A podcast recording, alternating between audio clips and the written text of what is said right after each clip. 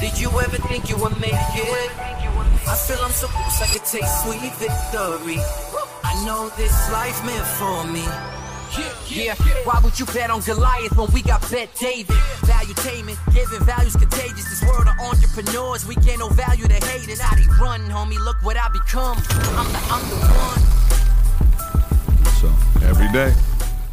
Okay, we got uh, another special guest today, possibly the greatest voice in the game. I mean, you'll hear it here in a second. Sebastian uh, Gorka is a British born Hungarian American media personality not related to George Soros, military and intelligence analyst. That's And- the first time anybody's done. That's good. That's good. and former No gov- relation. and former government official who served in the administration of U.S. President Donald Trump as a deputy assistant to president from January 2017 till August 25th, 2017. He's got a book out, not the one Adam talked about, but the latest one that's out here, "The War for America's Soul." Uh, if you haven't uh, followed him on social, his shirt game is on fire. He wears this unique shirt. He's a big fan of the FBI, the uh, Fascist Bureau Intimidation, and he's got a lot to say about it. So, having said that, it's great to have you on the podcast today. Thanks for having me. But when are you going to fire the guy who does the thumbnail? Let's talk about him. Can't this wait, is a serious issue. You're, you're a handsome dude, and the thumbnail for you and me today is 40 pounds ago for me, and you look ugly. What's who is Well, this guy? listen, this guy- Who is this guy? just bring him in amongst here now. Let's arm wrestle, and I'm going to crush him. He's not a fan. now He's not a Well- fan of this well, podcast. Is he? Does he hate America? I, he- maybe, maybe parts of America. Maybe he should go work somewhere else. I, I, I think afterwards we should have a conversation with Let's him. do How about that. we do that? Let's Let's, do talk to him. We're after trying to create jobs here, not. Uh, By the way, I'm jobs. actually curious who did the thumbnail. Can somebody text me and tell It is- me who actually the, did it the is the thumbnail? crappiest thumbnail. Okay. In, and, and you guys asked my team for you know links, headshots, bio, and like oh screw It's that. over. Screw Rob. that. It's over. Rob. it is over. Okay, listen, whoever did it, there's the t-shirt. text There's- me. there's- we got to give him recognition. And uh, Rob, if you can put the thumbnail up, because it seems I'd like, like to- Sebastian I- really oh, wants to oh, see the picture again. Just put it Yeah, up. I got it. I got it. Here, I'd guys. like to see this. Uh, Is there a way wrestling to show it or no? Can you go back? Like go back to uh, yeah, yeah that's what you got to do. Right there, zoom in a little bit. That's a handsome looking man right there. That's 42 pounds ago. 42 pounds ago. That's when I was 260, okay? wow. And Sebastian, you're a pretty Listen. big dude. How tall are you? 6'3. Yeah, I mean, Tom looks like a little elf next to you right now. Adam. What? Touch it. Just All right, Just sounds touch it. good. Well, listen, let's get right into it, guys. We got a lot of things to cover. There's a lot of craziness going on. Uh, we got uh, a few topics that I want to speak to you about. One is Casey DeSantis. A lot of stories that's coming up about Casey DeSantis. One is from New York Post. I'm sure you've read them. A few things on uh, um, Biden's low rating on economy, on immigration. Uh, some say he has the lowest uh, rating as a president since Adam and Eve. It's a long time to to have something like that. Uh, longtime Democrat, former presidential candidate makes return to politics to run RFK's campaign and ousts Biden. I want to know your thoughts on Yeah. that. Durham report: Jim Jordan urges Congress to use power of the purse against FBI. Obviously, the other side's not doing anything about it. We'll talk reparations, ban on Micron. Uh, China escalates microchip clash with U.S. Maybe we can talk about what's happened with Fox after Tucker. Sure. Uh, we'll talk about the annual meeting attended by the world's elite. Uh, has AI top of the agenda. They don't even hide it anymore. They tell you what meeting it's about. We'll talk about China and Taiwan. Um, I, I, I'm really curious to know if you do drink Bud Light. So we'll talk about a Wall Street Journal story, how Bud Light blew it, and a few other things. But before we get into this, if you don't mind, for the audience that may not know your background, how you got to where you are today, if you don't mind taking a minute sharing your background, that'd be great. Sure, it's, it's hard to do in a minute, but my uh, my father was an anti-communist who uh, created a secret students' organization in Hungary after the communists took over. He was betrayed by somebody called Kim Philby, a British double agent. He was arrested, tortured, and given a life sentence at the age of 20. He was two years in solitary, two years down a prison coal mine, and eventually liberated by the revolutionaries in 1956. He escaped to the West literally across a minefield with the 17 year old daughter of a fellow political prisoner who became his wife and my mother. I was raised in the UK to Hungarian parents. I spoke Hungarian as a first language. And then after the wall fell, I went to work in the uh, new uh, Hungarian government, the first freely elected Hungarian government after communism. I worked in the defense industry, uh, in the defense ministry, um, helping them get into NATO because I'd served in the British reserves in a military intelligence unit. So I was helping them get back into the West. Did uh, lived in Hungary for 15 years. Met my beautiful uh, American wife in Europe. And then 9 11 hits, and an amazing man, a Marine who is a legend, one of the greatest men I've ever known, uh, Nick Pratt, Colonel Nick Pratt, a former CIA paramilitary, invited me to teach on a counterterrorism program out of Garmisch-Partenkirchen. We have a, a, a, US base in Germany, and I was teaching a counterterrorism course for four years to our allies and our partners. And then um, woke up one morning with my wife, 2008. We literally looked at each other in bed. We woke up and said, time to go. Communism screwed this country. It's going to take another 50 years. Um, I applied for three jobs in the US VMI, West Point, and National Defense University. Got a job at NDU uh, teaching counterterrorism to 05s, 06s, and uh, one stars. And then I wrote a book called Defeating Jihad. And somebody called Corey, Corey Lewandowski rang me up in the summer of 15 and said, Hey, uh, Mr. Trump would like to meet with you to get some prep for the GOP debates on national security. I said, uh, okay. So I went to Trump Tower, sat down with then Mr. Trump for about 40 minutes. Unbelievable discussion from the Civil War to nuclear weapons to ISIS to you name it. And then classic Trump move. There's only three of us in the room. He looked at Corey in the corner and he said, I like this guy. Let's hire him. So uh, I became, I signed an NDA like Stormy Daniels, me and Stormy. and uh, yeah. And then uh, I started writing him policy papers for the debates. And then I ended up in the White House as his deputy. Served there for seven years, seven months. Felt like seven years, um, and then uh, resigned because of certain things we can discuss later. And now I have a national radio show with Salem, America First, and a TV show on uh, Newsmax called The Gorka Reality Check, and I'm loving it. I love it. So uh, uh the the the 2008 when you woke up, you and your wife, you're like, we gotta we gotta get out of yeah. here. What what was the tipping point for you? You know what? For me, for me, it was one concrete thing. So our, our kids uh, were uh, in 2008 were nine and and uh, seven, and they spent every summer in the U.S. because mm-hmm. of my wife's family. So they were socialized as Americans. I remember one day they went to the little Catholic uh, school in the village where we lived, about half an hour outside of Budapest. And one day I was watching the playground and I saw this sea of, of grey kids with their heads down and not engaging. And I see two kids standing upright, looking people in the eye, and I thought, wow, our, our kids are different. and, and I realized there's a, there's a saying that is maybe apocryphal that's attributed to uh, Janos Kadar, who was the creator of goulash communism, this softer kind of communism after Stalin died.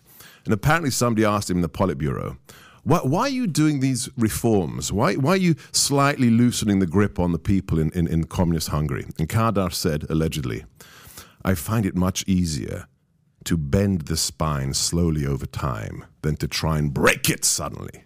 So this form of, of you know, watered down communism had so seeped into the blood that in 2008 I could still see it in the kids, in the mm. 10 year olds, and the 9 year olds. And I said, I've done my, I've done 15, I'm in the land of my forefathers. I have done 15 years. I've investigated the prime minister for being a secret police officer. I've had death threats on my family.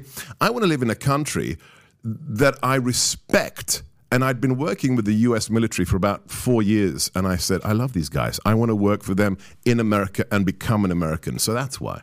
So last night, the Lakers are playing the Denver Nuggets, and they were swept. And after halftime, it's about 10:30 or something like that. I said, I'm going to watch the Soros documentary because I had nothing better to do. And so it was. Uh, uh, I thought you'd be having cigars. I was wondering which cigar bar I could find we you. can in. take you there right after this. But so so we're so we're sitting there and, and, and I'm watching the documentary. This is the 2019 one. I don't know if you've seen it or which, not. Which? Uh, go ahead. You go ahead if you want to yeah. pull it up. This is the one that came out in 2019. Okay. Uh, if you've not seen it, I think it's worth watching. Now here's the part. When I watched it, the documentary starts off saying you know everything about him, how people in uh, Hungary see him as the devil and all this other stuff, and he is this and he is that, and we don't want him here and we don't want him there, and you know all these other countries he can't go into. I think he can't go into the Czech Republic. I think it was Poland. Uh, I think it was Slovenia and one other country that he couldn't go into. And uh, and then the documentary ends selling him as this savior and you know how I became Oh, this. And it's a very interesting documentary. I think you being from where you are, you ought to watch it. So Yeah. I'm I'm very interested in this guy because uh, he's his legacy is not going to go away. His son is going to take over, and his son is going to do uh, things and But, it, but but his son is not his father. His son is not smart. He's not like his dad. The legacy is not and billions of dollars. You come out the 38 year old. Yeah. He's not like his dad. No. So so so. But this is the question I got for you, as a man that's you know from there and you live there.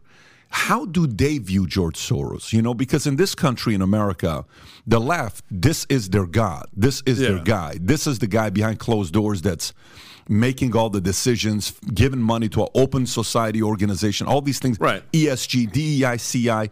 But but how does Hungary view him, and how do you view him? You know, the, the average plumber probably doesn't doesn't have any idea. Um, the administration, I worked for Orban in the 1990s. We can discuss him separately. Uh, Orban has very effectually communicated in the, the media this that this guy is anti-West. He's bad. He's bad for Hungary. So if you've heard of him, you think he's a bad guy In Hungary. In oh, absolutely. Oh, absolutely, absolutely. I mean, you know, kicking out the Central University From from, top down? Is it no, from no, top no, down or- no. no. I think the massive people Okay, like I who, got you. who, Yeah. who, right? But but if you live in the big cities, if you follow politics, Right. Uh, if you're not, you know, they've destroyed. Orban has very effectively dis- destroyed the left in, in Hungary. There's th- there, there isn't really much of an opposition left. He had a two thirds majority uh, of of uh, the parliament. He managed to change the constitution, bring back Christianity, and all kinds of great things. So so the majority of people, if they know of him, if they know of him, know that he's a bad guy because Orban has been very good in his uh, let's just say information operations. Got it. So, but why is he a bad guy? Why? Because he because he hates what the West is. I mean, he took Karl Popper's concept of open society when he studied under Popper in Yes. the UK, and and he completely perverted it into I will decide what is good. I will pick. You know, it's it, it's like um, you know Gnosticism, right? The, the heresy. You know, we have the secret knowledge. It's a little bit like the the, the bad version of Straussian politics. The, the a very small coterie of individuals know what is good for everyone, and we will decide, and we will pick. I mean, it's like it's what you know. It's like the seventy prosecutors in America. What has he done here? He doesn't have to win presidential elections. Where's the real power in America? It's local. It's when you can put a million dollars into Alvin Bragg's race in New York, a man who campaigned on, I'm going to put Donald Trump in prison. That's power. When you put dozens and dozens of your prosecutors who are radicals who hate America into power to put criminals back on the streets, to say, you know, we need, we need, uh, equity, not equality. That, that that moment from what was it, the Bill Maher interview with uh, Bernie Sanders. Bernie, What's, I, I, uh, don't, what- I don't know the difference. What's the difference? Uh, uh, uh, uh, so uh, tell me. Yeah. I mean, Yeah. excuse, what? You're Yeah. you're Bernie. You don't know the difference, Bernie? Well, guess what? George Soros knows the difference, and he is building equity by destroying people in America. Why though? Why? What? Why does he want to do that? So, so what I wanted to get into this, guys, to see what. Well, ma- look, look, look, Have you seen the interview that they deep sixed of, of him on CBS or ABC when they asked him about what you did during the war? I think that a lot of that is why. I mean, you got to understand. This is a Jewish Can kid. you find this? I mean, th- if you if you find it in ten minutes, I'm going to be impressed. Okay, he's asked on camera about what he did during World War II in Hungary as a 15 year old, and how he worked with the Nazis to collect the wealth of the Jews, of his fellow Jews, to collect the wealth before they were sent to the labor camps and the death camps. And the interviewer says, "Do you feel any remorse for this?" And he actually laughs. The guy laughs. I saw that. Six million people killed, and you're part of the initial phase of rounding them up by collecting their wealth before they get put on the cattle carts, and you laugh. Dude, if you're trying to deal with that, if your conscience is, is eating you up for the last 60 years, that you helped the Nazis and you're a Jew, there's all kinds of things you could Is do. this the one you're talking about? Uh, it looks like it, yeah. All right, you, you got you got an Oliva from me. Nicely done. My understanding is, is that you went out with this protector of yours who swore that you were uh, his adopted godson. Yes, yes. Went out, in fact, and helped in the confiscation of property from the Jews. That's right. Yes. I mean, that's, that sounds uh, like an experience that would send lots of people to the psychiatric couch for many, many years. Was it difficult? Not, not, not at all. Not at all. Look at- Uh, look at his face. Maybe as a child you don't He's smiling. you don't see the connection, uh, uh, but it was it created. Another day is here, and you're ready for it. What to wear? Check. Breakfast, lunch, and dinner? Check. Planning for what's next and how to save for it? That's where Bank of America can help. For your financial to-dos, Bank of America has experts ready to help get you closer to your goals. Get started at one of our local financial centers or 24-7 in our mobile banking app. Find a location near you at bankofamerica.com slash talk to us. What would you like the power to do? Mobile banking requires downloading the app and is only available for select devices. Message and data rates may apply. Bank of America and a member FDIC. It no no problem at all. No feeling of guilt. No. And You're better than the guy Joe Rogan uses. You're quicker. You're quicker. So, so I mean uh, that that. Could you imagine Yeah. doing that as as as a what what you're a Syrian Christian? a right? Syrian Christian. Im- Imagine you're helping as a 14 year old persecute the Syrian Christians. Yeah, so I'm really trying to figure out his motive, though. Like, what is the motive, Look, though? I- I- As a globalist, I get it. So, Uh, look, hey, let, let, I can't get inside his head. I do not want to go to that, you know, Dantean sixth circle of hell. But what's the motive for the left today? We, we were discussing this before we went live. Forget party politics. Forget, you know, R and D. I realized this a long time ago. This nation is separated by one question: Do you love America, or is America the problem? It's that simple. Uh, uh, is America bad or is it great? He and everybody else who works with him at the Open Society Foundation and works for Alvin Bragg believes America is the problem. And also they have white guilt. Even if you're not Jewish, you have white guilt. How, how does BLM start, you know, getting, you know, five different mansions for its founder if not white guilt? The problem in America is is racism. You know what the problem? It is racism, but who's who are the racists? The white liberals, those are the people who are the problem in America because they hate themselves and they hate this country. If you think America is the problem, it explains everything. Open borders, right? It explains, you know, why we're doing deals with Iran. It explains everything. It is hatred of America that is the key question. Do you love it or do you hate it? what's the antonym of George Soros? We don't have one. We, you discussed this yesterday. I want to know from you because you're in this yeah, world. Yeah, we, well, well, we had Sh- uh, Sheldon Adelson who who passed last year. Um, that this is the big big problem on the right is that we have people with money who spend it on garbage. I mean, seriously, another full page ad in the Washington Times that's not going to that's not going to move the needle anywhere. We have not been playing the culture war. We haven't fu- look look at the look at what is being done in the mainstream media. The, oh, the only guy who could be is Elon but he's not a conservative. I was on a, a- an hour and a half Twitter Spaces with him, and I got to ask him a question, and I listened to him. This is the first big Twitter Space he did. We had like ninety thousand people on it, and he was on his jet. I remember that. The whole sound in the background. Oh, it's weird. Yeah. And you know, if you if you haven't listened to it, guys, listen to the Twitter Space by hosted by Mario Nawfal, where we talk about the Twitter drops and where I tell him, "Where's the smoking gun, Elon?" I, th- this isn't, you know, oh, the, the the Democrats in D.C. worked with the Democrats in Palo Alto. This is news. And I said, "Where's the smoking gun?" Anyway, the, the thing about Elon Musk is, if you listen to that ninety minutes, he is like a kid who found a new toy. It's like Christmas Day, and you open the box, and I've got a new toy. What's the toy? The toy's politics. I guarantee this guy hasn't had a political thought for the last 40 years. And then up comes censorship, up comes open border, up comes everything else. And he goes, huh, what, what, what's this Hunter, Hunter Biden laptop thing? Why, why can't I retweet the New York Post story about it before the election? He's found politics and he's playing with it. He doesn't know what he is. He doesn't know whether he's a libertarian or a conservative. He just knows people are attacking America that has given him fortune beyond belief and are attacking the First Amendment, and he doesn't like it. He could be, he could be the George Soros for the good guys. But he's also got some ties to China that are problematic, business ties, whatever. But you know, my metric when people say to me, you know, he's he's just another one of the elitists. he's pissed off all the right people in the last year. The enemies he has made are all the right enemies. From the Washington Post to CNN to the Democrats to AOC. If you're pissing off those people who hate America, you're probably a good guy. Yeah, you know, there's a. Um, it's funny you're saying that. Forty years he's not, but you know, he just kind of got a hold of this.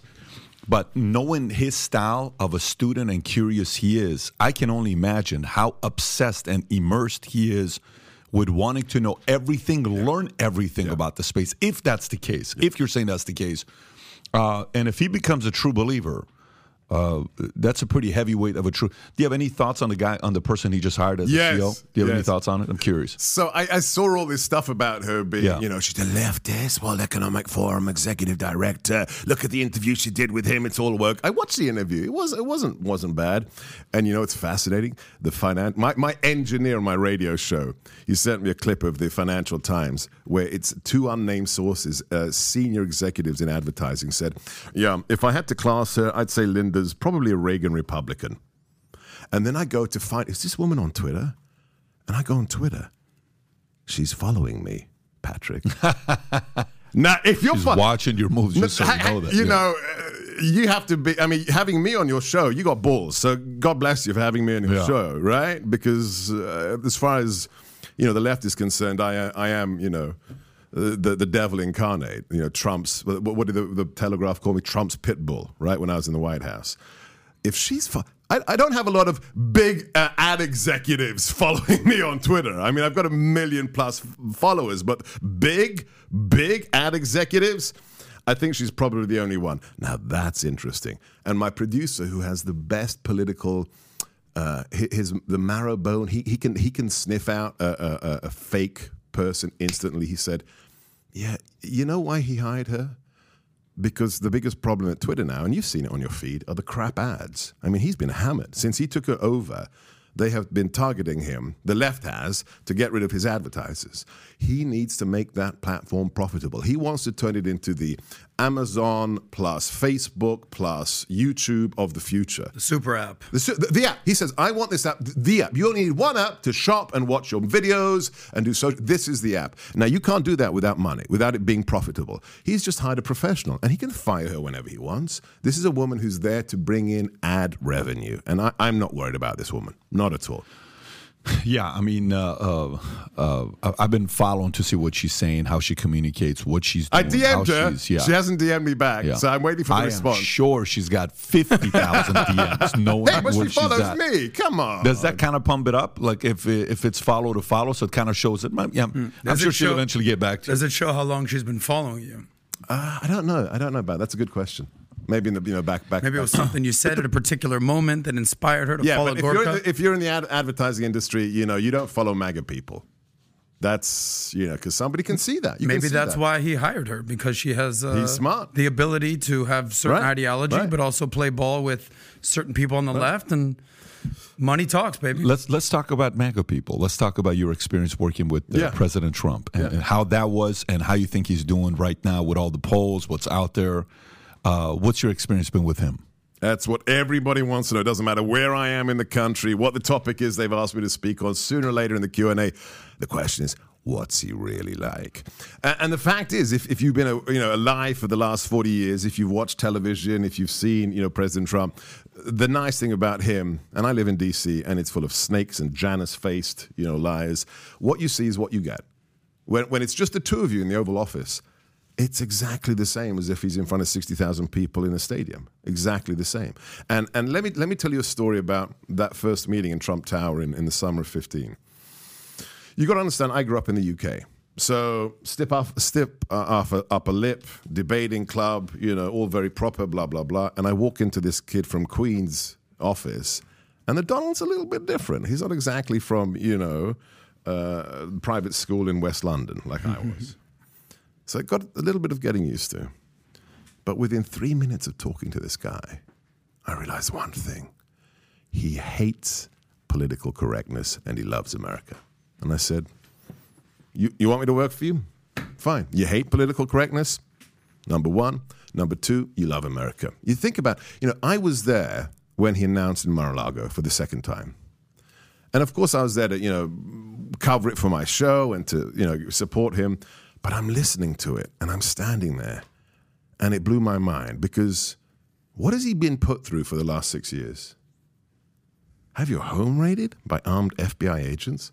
have your wife attacked, have your son attacked, being called a anti-Semitic white supremacist when your daughter convert, converted to Judaism and your grandkids are Jewish, and you're prepared to step into the arena again. I salute that. I salute that. So, um, a, great American, bottom line. Whether, whether you like his tweets or not. And when people say the tweets, seriously, six million illegal immigrants, and you're going to talk to me about tweets? I mean, grow up. Will he tweet before? Well, this is the. I don't know the. Will he tweet? That's the big question. question There's a lot of questions. That's probably the most important one. Yeah. Um, I don't know because of Truth Social. I don't know what, what deal he's got with the investors at Truth Social. Whether he can't, we'll see. He's got he's got a year and a half. Does he He's- follow he's you? using Instagram. He's using face. He's using everything but, But Twitter. Twitter. Right. So Does he follow you on Twitter, Sebastian? Does he? Fo- he only follows like s- 16, 17 people. I figured you'd be in that list. I don't know. Well, well, I haven't checked. Okay, so let's go through Durham report. Okay, Yeah. let's talk about that. So a few things. Uh, obviously, there's a lot to it. I'll read the story and I'll just pretty much tee you up, and you can go from there. Sure. Uh, with your background. So. Um, let me go here. So Jim Jordan urges Congress to use power of the purse against FBI. This is a Washington Washington Examiner story. Um, uh, to hold the FBI accountable following the release of the Durham report, Jordan urges uh, uh, argues that appropriations can be leveraged to pressure the FBI into reform, stating we got to limit how they spend the money, maybe even limit them. Jordan has been vocal about FBI misconduct, including alleged targeting of anti-abortion groups and conservative activists. He calls for further investigations and discussions with individuals mentioned in the Durham report, stating are there people that were highlighted in the Durham investigation and the Durham report that we need to talk to on the Judiciary Committee? We're going to give that a good hard look. Some Republicans have even suggested defending or and the FBI. Yesterday, I think a few FBI uh, whistleblowers came out. The mainstream media didn't give it a second of airtime at all. They, they did not talk about it. So t- tell us what's going on. Why is mainstream media not talking about it? With everything that's being shared, isn't this enough credibility for them to want to look at this? And if not, why are they not? Because the FBI works for them. The FBI works for the left, works for the Democrats, and works for the media, which is part of the left. It's very simple. So when, when the, the Durham report is 307 pages, it's long. But most Americans are never going to read it. So I, I tweeted this out at, at the weekend, and I, I, you know, I'm, you know, I've got a lot of followers, but I very rarely get 366,000 views on a tweet in a couple of days. And here it is. It's just the cliff notes. Haven't read the Durham report? Okay, here are the cliff notes. The FBI and CIA knew Hillary was about to frame candidate Trump. Repeat. The FBI and the CIA knew Hillary was about to frame Trump. Number two, Comey, head of CIA, uh, uh, uh, said FBI, and Brennan, head of CIA, briefed Obama and Biden on her plot on the summer of 2016. Before the election, Biden, as vice president, and Obama were briefed by the CIA and the FBI that Hillary's going to do this smear job. She's going to lie about Russian collusion. We've got the deets.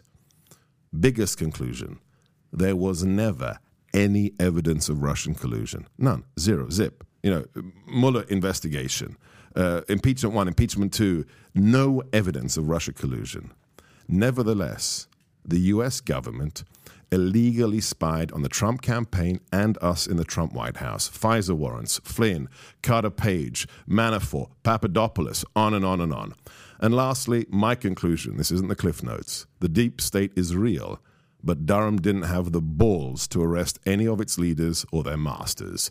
Hillary, Obama, or Biden. 40 years ago, the FBI was the enemy of the, of the left, right? The greatest patriotism is dissent. We hate the man. We hate the G man. Today, and this, this, this is tough for me to even say, because before I joined the White House, my wife and I had the only external contract to provide training on ISIS and Al Qaeda to the FBI. I was doing 20,000 miles a month, going from uh, field office to RA to the headquarters to Quantico, briefing the FBI, training the agents. I trained thousands of agents and uh, SOS support staff and uh, intelligence analysts.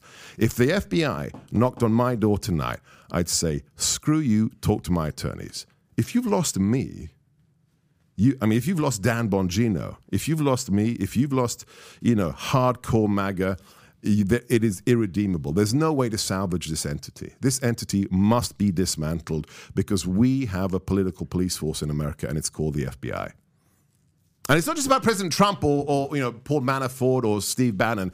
It's about you know Catholic preachers in Philly having their home raided by armed FBI agents. It's about January sixers who didn't even enter the building eh, and get charged with a felony. Uh, That's political police. I'm sorry. But how did that happen, though? If at one point they were the anti-left, when did they become the anti-right? So I just did an interview with a guy who had 21 years in, um, uh, Michael Van Meter. He's an FBI guy, supervisory special agent. It's on it's on my America First uh, Rumble feed if you want to watch it. And he's fast. He he said this happened. Right after Louis Freeh, when when Louis Freeh came in, you started to see lawyers being brought into the leading positions on the seventh floor in the Hoover Building, not not agents. And then um, after 9/11, Mueller was told. Remember, this is this is a pivotal uh, moment in FBI history. Bush, after 9/11, told Mueller, the then FBI director, your job is to prevent the next 9 11. hang, hang on a second. We're cops. Cops don't prevent crime, cops arrest and investigate crimes.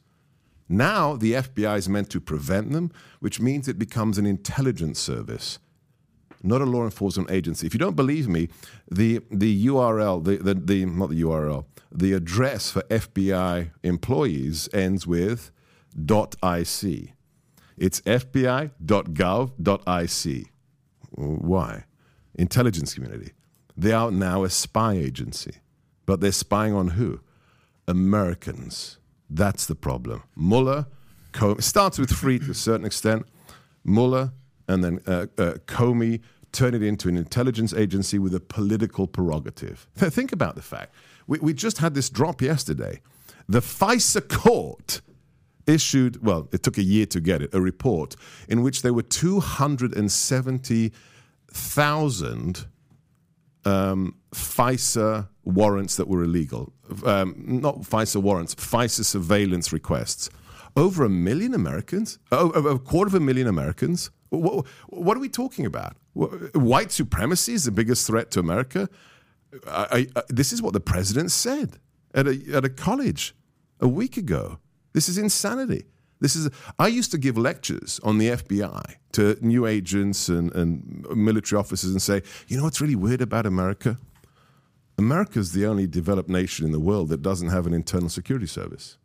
There's no MI6. There's no Bundesverfassungsschutz like there is in Germany, in America. We don't, do, we don't, we don't have political security because of the nature of the country and how we were born. I don't, I don't give that lecture anymore because we have a political police force and it's the FBI and it cannot be redeemed. When you've got Dan Bongino, former Secret Service guy, say it's got to be taken down. When you've got people like Steve Gray, 23 years in the FBI, say on my show, no, irredeemable. Kyle Seraphin, whistleblower, irredeemable. Give its three main missions to other agencies. It doesn't matter who you change at the top, who you put into the seventh floor of the, of the Hoover building. This agency is irredeemable. I, look, you've served. You're a specialist, right? I know that you or I, if you're in the Philly field office and the assistant super, supervisory special agent says, "Hey, we've got this warrant. There's this guy Mark Houck, and um, he uh, he uh, pushed this abortion protester at a at a Planned Parenthood clinic who was screaming at his 12 year old son, and they charged him with a misdemeanor. But the local court dismissed it. They said, "You're protecting your kid. This guy's a loony. We're not going to charge you, but we're going to go in there anyway. Put on your ceramic plated vest, get your M4, load it. We're going to raid his home." What would you do, Patrick? I know what I'd do. I'd say, here's my badge, here's my creds. I'm not your stinking Gestapo. I resign. How many are doing that? Well, 20 of them did it for Mark Houck's house. So here's, here's why I don't buy the Hannity thing. Oh, it's just the bad apples on the top floor. Bullshit. It's not the, the bad apples. if you don't have, you've got tens of thousands of agents and intelligence uh, analysts and support staff. If you're not striking, if you're not outside the building picketing saying, we are not your Gestapo, sorry, you're one of the bad guys. We've got, we've got less than 20 whistleblowers out of tens of thousands of people at the FBI headquarters and across the nation. Less than 20 whistleblowers. And you know what's really freaky? Nobody from DOJ. The people who give the orders, not one whistleblower. Why do you think? Because it's that. When I was in the White House, I realized very very early on, all of government is corrupt. You know, when when Obama sicked the the IRS on on you know Tea Party patriots, uh, it's all corrupt. The worst, the DOJ. The DOJ is literally a wing of the Democrat Party. It's just a political tool.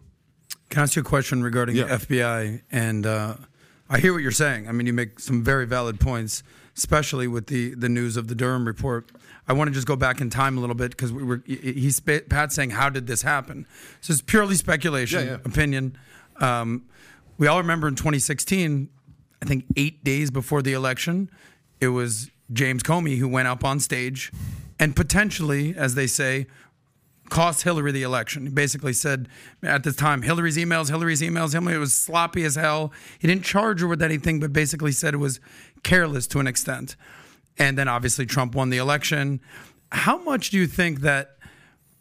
Uh, and we also remember when Comey was still the FBI director, he was in that room, like basically hiding behind uh, the the drapes. He's six eight. He's trying to blend in. Do you remember that? It was like, all right, we see you, Jim. You're six eight, buddy. But how much do you think it's almost like a mea culpa, basically on the FBI's behalf, basically saying, yes, we are the ones essentially responsible for Trump, whether you agree with that or not, that they're basically reversing course and saying, all right, we cost Hillary the election, so let's see what we, it's politicization of the FBI for sure, or the Yeah. weaponization. but going back in time to Pat's question, how did this all happen? This is just something that comes to mind for me.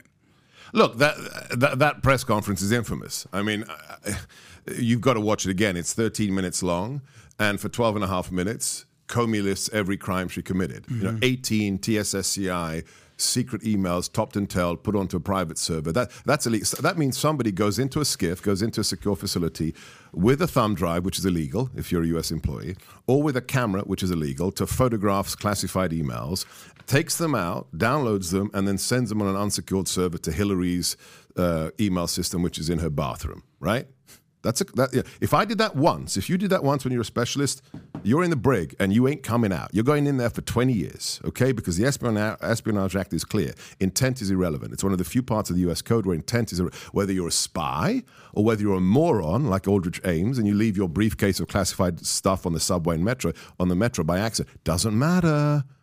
It's classified information. You go away. She did it 18 times in just that press conference. And the last 90 seconds, he said, which isn't, which he's not allowed to do. He's the director of the FBI. He's not the freaking AG. He says, but no reasonable prosecutor or judge would bring charges against this woman. I had a buddy working in the Chelsea JTTF, the Joint Terrorism Task Force in New York. he said there were people in the, this is an FBI unit that is interagency. When they heard Comey say that, they got up, it was a Tuesday, I think, a Tuesday.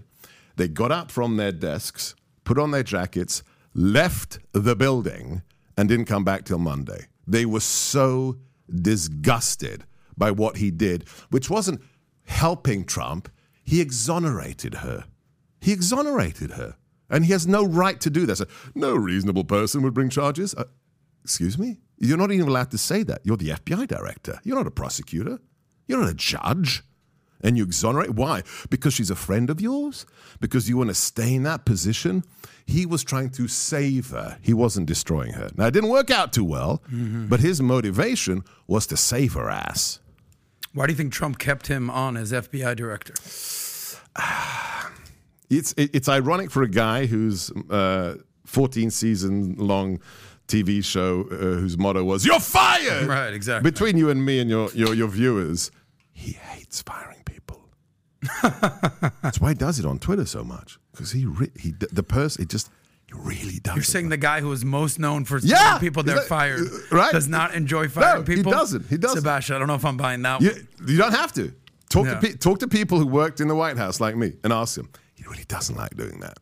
I, I don't know why he didn't do it earlier. That guy should have been. Well, he should have used his uh, namesake and his catchphrase day one with Comey, don't you think? He should have, yeah, and with many other people. Look, you have to understand one thing about President Trump, and I love as an immigrant having to remind my fellow Americans who were born here.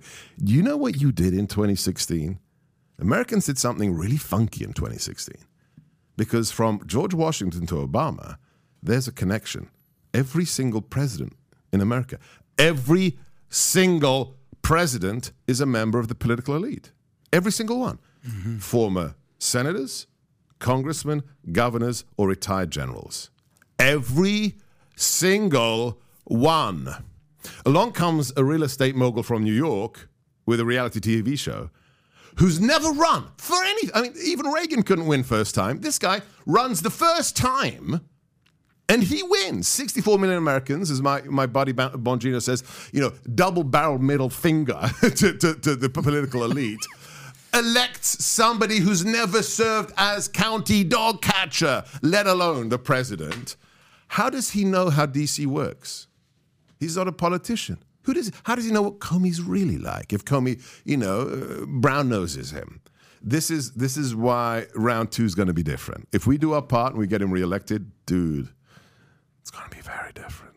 Very. Di- I, I said this in an interview with PBS, and uh, they stole it and they they didn't run the interview, but they used my line as the the title for the for the documentary with with Bannon and everybody else. People need to understand when we walked into that building. I walked into that building January twenty first, uh, the day after the inauguration. It was a Saturday, but I was on the clock. I'm a deputy. I'm going into work. When we wa- walked into that building, there were less than 20, less than 20 people in senior positions like me who were MAGA, America First, and understood why 64 million Americans said, yeah, we don't want a politician. We had to fill 4,000 positions, presidential positions, 4,000, and run a government of more than 2 million people. Now, uh, God bless Steve Bannon, but he actually said in an interview for Rolling Stone or Vogue or some stupid publication, he actually used this word. Two weeks into the administration, we didn't have enough bodies, so Reince and I made a quote drug deal with the RNC to fill the positions. I think that explains what happened for the next four years when you bring in bushies, when you bring in RINOs, when you just have people with a pulse but who hate them. I, I was a deputy assistant to the president. Now, I didn't know what that meant, okay, because I'd worked in the military and DOD. It outranks a four star general. I didn't realize that until I rolled up to DIA for a lecture on, this, on, the, on China. And they treated me like, you know, the second coming. I, I you know, the, the, the, the, the, the two stars are coming out to greet me and take me to the VIP, blah, blah, blah. What? You're deputy. There's only 42 of us in government, 42 deputy assistants to the president. Six months into my term, I realized there's another DAP in the building, another deputy assistant, my rank, who detests the president, utterly hates Trump and everything he stands for which is weird because being a deputy assistant to the president, you're not shanghaied. You're not given the queen's shilling with a gun put to your head. You will be an outranking four star civilian. No, you actually volunteered to do it. But you're in the, what, to get a check, check mark on your resume? You're going to come into a building and work for a guy who you can't stand. That's not going to happen again. So how do you think this time will be different? Knowing what you know now, if you had people Right. insulated in the administration Right.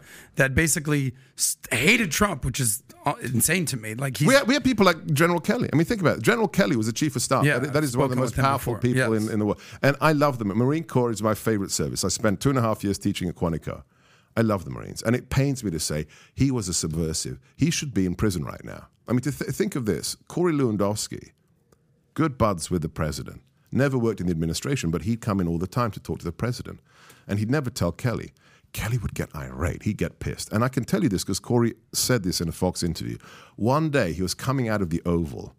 Kelly saw Corey, grabbed Corey, and flung him against the wall so hard he ripped the button off his jacket. General Kelly did that to Gen- Corey Lewandowski. Yeah, and said, You don't effing come in my building without my permission.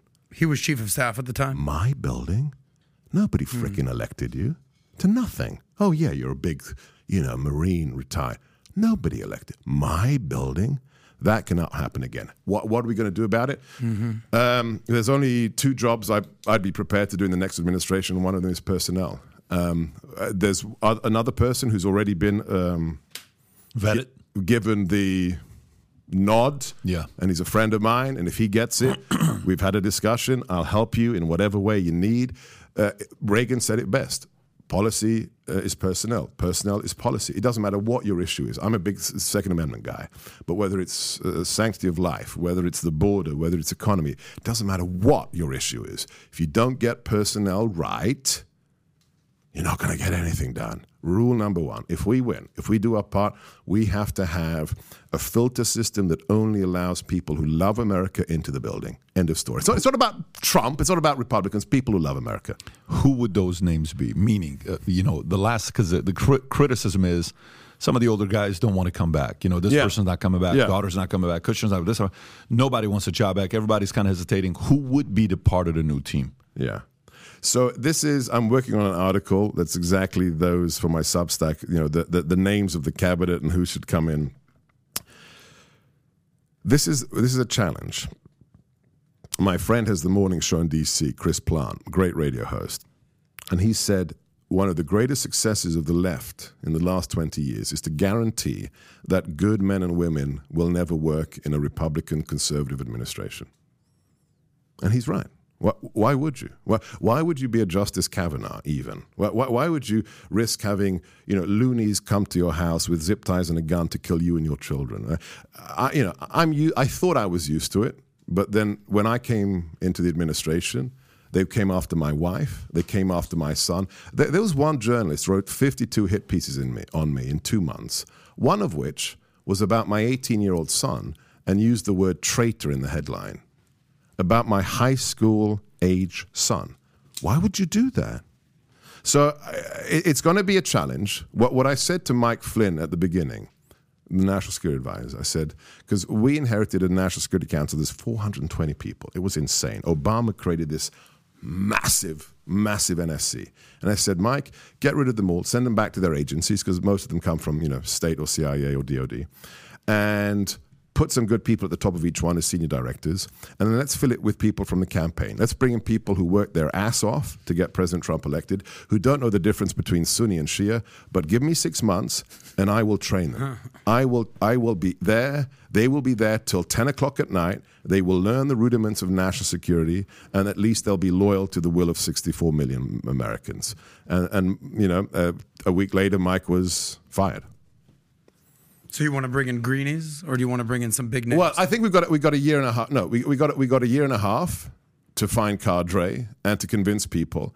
Uh, we've got to have the top line locked in. We've got to have the cabinet members. We've got to have the senior directors. We've got to have the DASDs, the assistant secretaries, all locked in. But it can't be. pe- We, I don't want to get into too much into it. And tell me if I'm talking too much all the big appointments used to go through our office, through, through Bannon's office. So we'd get these spreadsheets every week of people who want to come into the administration. There was one spreadsheet we received, and this is unclassified, of people who are applying to the top jobs in the DoD, like Assistant Secretary of Defense, Deputy Assistant Secretary of Defense. And I looked at the spreadsheet before I gave it to Bannon and I said, where, where are we getting these names? Because there's a column on the right hand side, referred by. Four of the people on this spreadsheet had been referred by Michelle Flournoy. Michelle Flournoy was Obama's, you know, top Pentagon official. People, people actually coming into the Trump administration are putting Michelle Flournoy. I mean, just put, you know, uh, Podesta. J- just put Axelrod. Why don't you? That can't happen again. That cannot happen again. Yeah, it's going to be, you know, that that part is going to be uh, uh, interesting to watch. Who's part of the cabinet? Who's part of the team? Because uh, some people, the criticism of uh, uh, first term was the fact that the draining of the swamp didn't happen, and I wonder is it a, is a part of it where you know you know how in, in fights uh, or you know, a game you lose the game and you know the opponent hug each other, or even in UFC, hey man, this was a great fight. You know, you're really great. uh, You really brought it, and I got to give some respect to him. You know, this fight wouldn't be this way, and you become friends. Is it almost there's a side of you when you go into this space that is filled with you know backstabbing, dirty, and you're like. You know what? I think they're going to be noble. So let me have a meeting with Romney the next day. You know, let me bring these other guys in. And then you're like, let's make this work. Maybe I can change them. Maybe if they really see how good I am, we can really unify this group. And then you make the mistake of keeping the Comeys, keeping everybody. Yeah. Like, no, no, no, no, no. They're not who you think they are. This is not capitalism. This is not business. This is not corporate. These guys are darker and dirtier than you think. Stay strong and bring true believers in. Is that the evolution that he had to go through with his Yeah. first term? Yeah, A- a- and, also he's in a territory that he's never been in before. Right, I'm a, I'm a geopolitics guy. I'm a broadcaster. Don't ask me to play you know concert piano. It's not.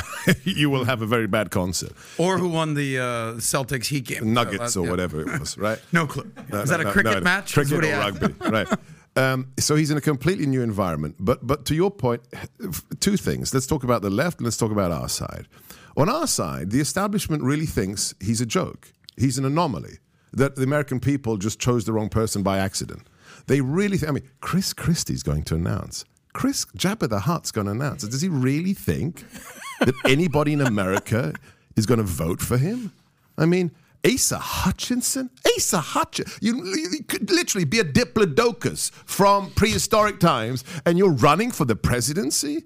The establishment thinks that Donald Trump is a blip. It's, a, it's an accident. We're going to get back to normal and footsie under the table with the Democrats and the sweet deals with China and we'll be fine. He's just, he's just weird, just an accident. It's perverse. Get back to normal. So you can't deal with those guys because they think you're a freak. And the other side, let me give you an example. I, I was thrown in day three of the administration, right? Because we dropped the travel ban and it was not well communicated. And I could see that it wasn't being well communicated. So I texted Bannon on a Friday night. I said, Steve, you know, we got to explain this better. Like, this isn't anti Muslim. Uh, this is based upon a threat assessment that Obama left us of the seven nations that cannot tell us who who the people are who are coming across the border. This is their threat assessment. We're just initiating it. And, and, and Bannon, typical Bannon, you know, doesn't sleep. 3 a.m., he texts me back. He says, Tell Spicer now to use you. Now, I didn't go into the administration to do media. I went there to do behind the scenes national security. So, okay, Spicer, uh, Bannon says use me. So I am literally dropped into the pit of hell. The Saturday morning, Sunday, Friday, doing all the CNN. I mean, this is the fun stuff that people keep talking to me about. You know, when I destroyed Cuomo, when I was on with, you know, MSNBC, and I was an effective communicator after I was effectively communicating all this stuff with the president, Senator Durbin wrote a letter to the Secretary of Homeland Security to investigate my naturalization and to have me kicked out of the country. Dick Durbin from Illinois. Yeah. These, these, this, isn't, this isn't a political difference. This is when, when the other side thinks, I can destroy you. You must have lied on your immigration papers. You must be deported because you're an effective communicator for the president, right? This isn't politics. This isn't, you know, Tip O'Neill having a beer with Ronald Reagan, you know, Friday night. Every the week. left wants to destroy us. Every week they got together. Every week. Once upon a time, there was a time in this Yeah, country where right. Tip and Gip would get together and have lunch in Rose Garden, and there was a certain nobility of it um, of where they were. Let me ask you a question. Uh, but, but let me just add to that. Think, think about what Brennan has said. Brennan John Brennan. still has his security clearances. He's a former CIA director. He, on national cable television, he said the incumbent president is a traitor who works for Russia. Ex- Excuse me? I mean, politics has been dirty for a long time. But to say the guy in the White House actually works for the Kremlin, that's not politics. That's evil.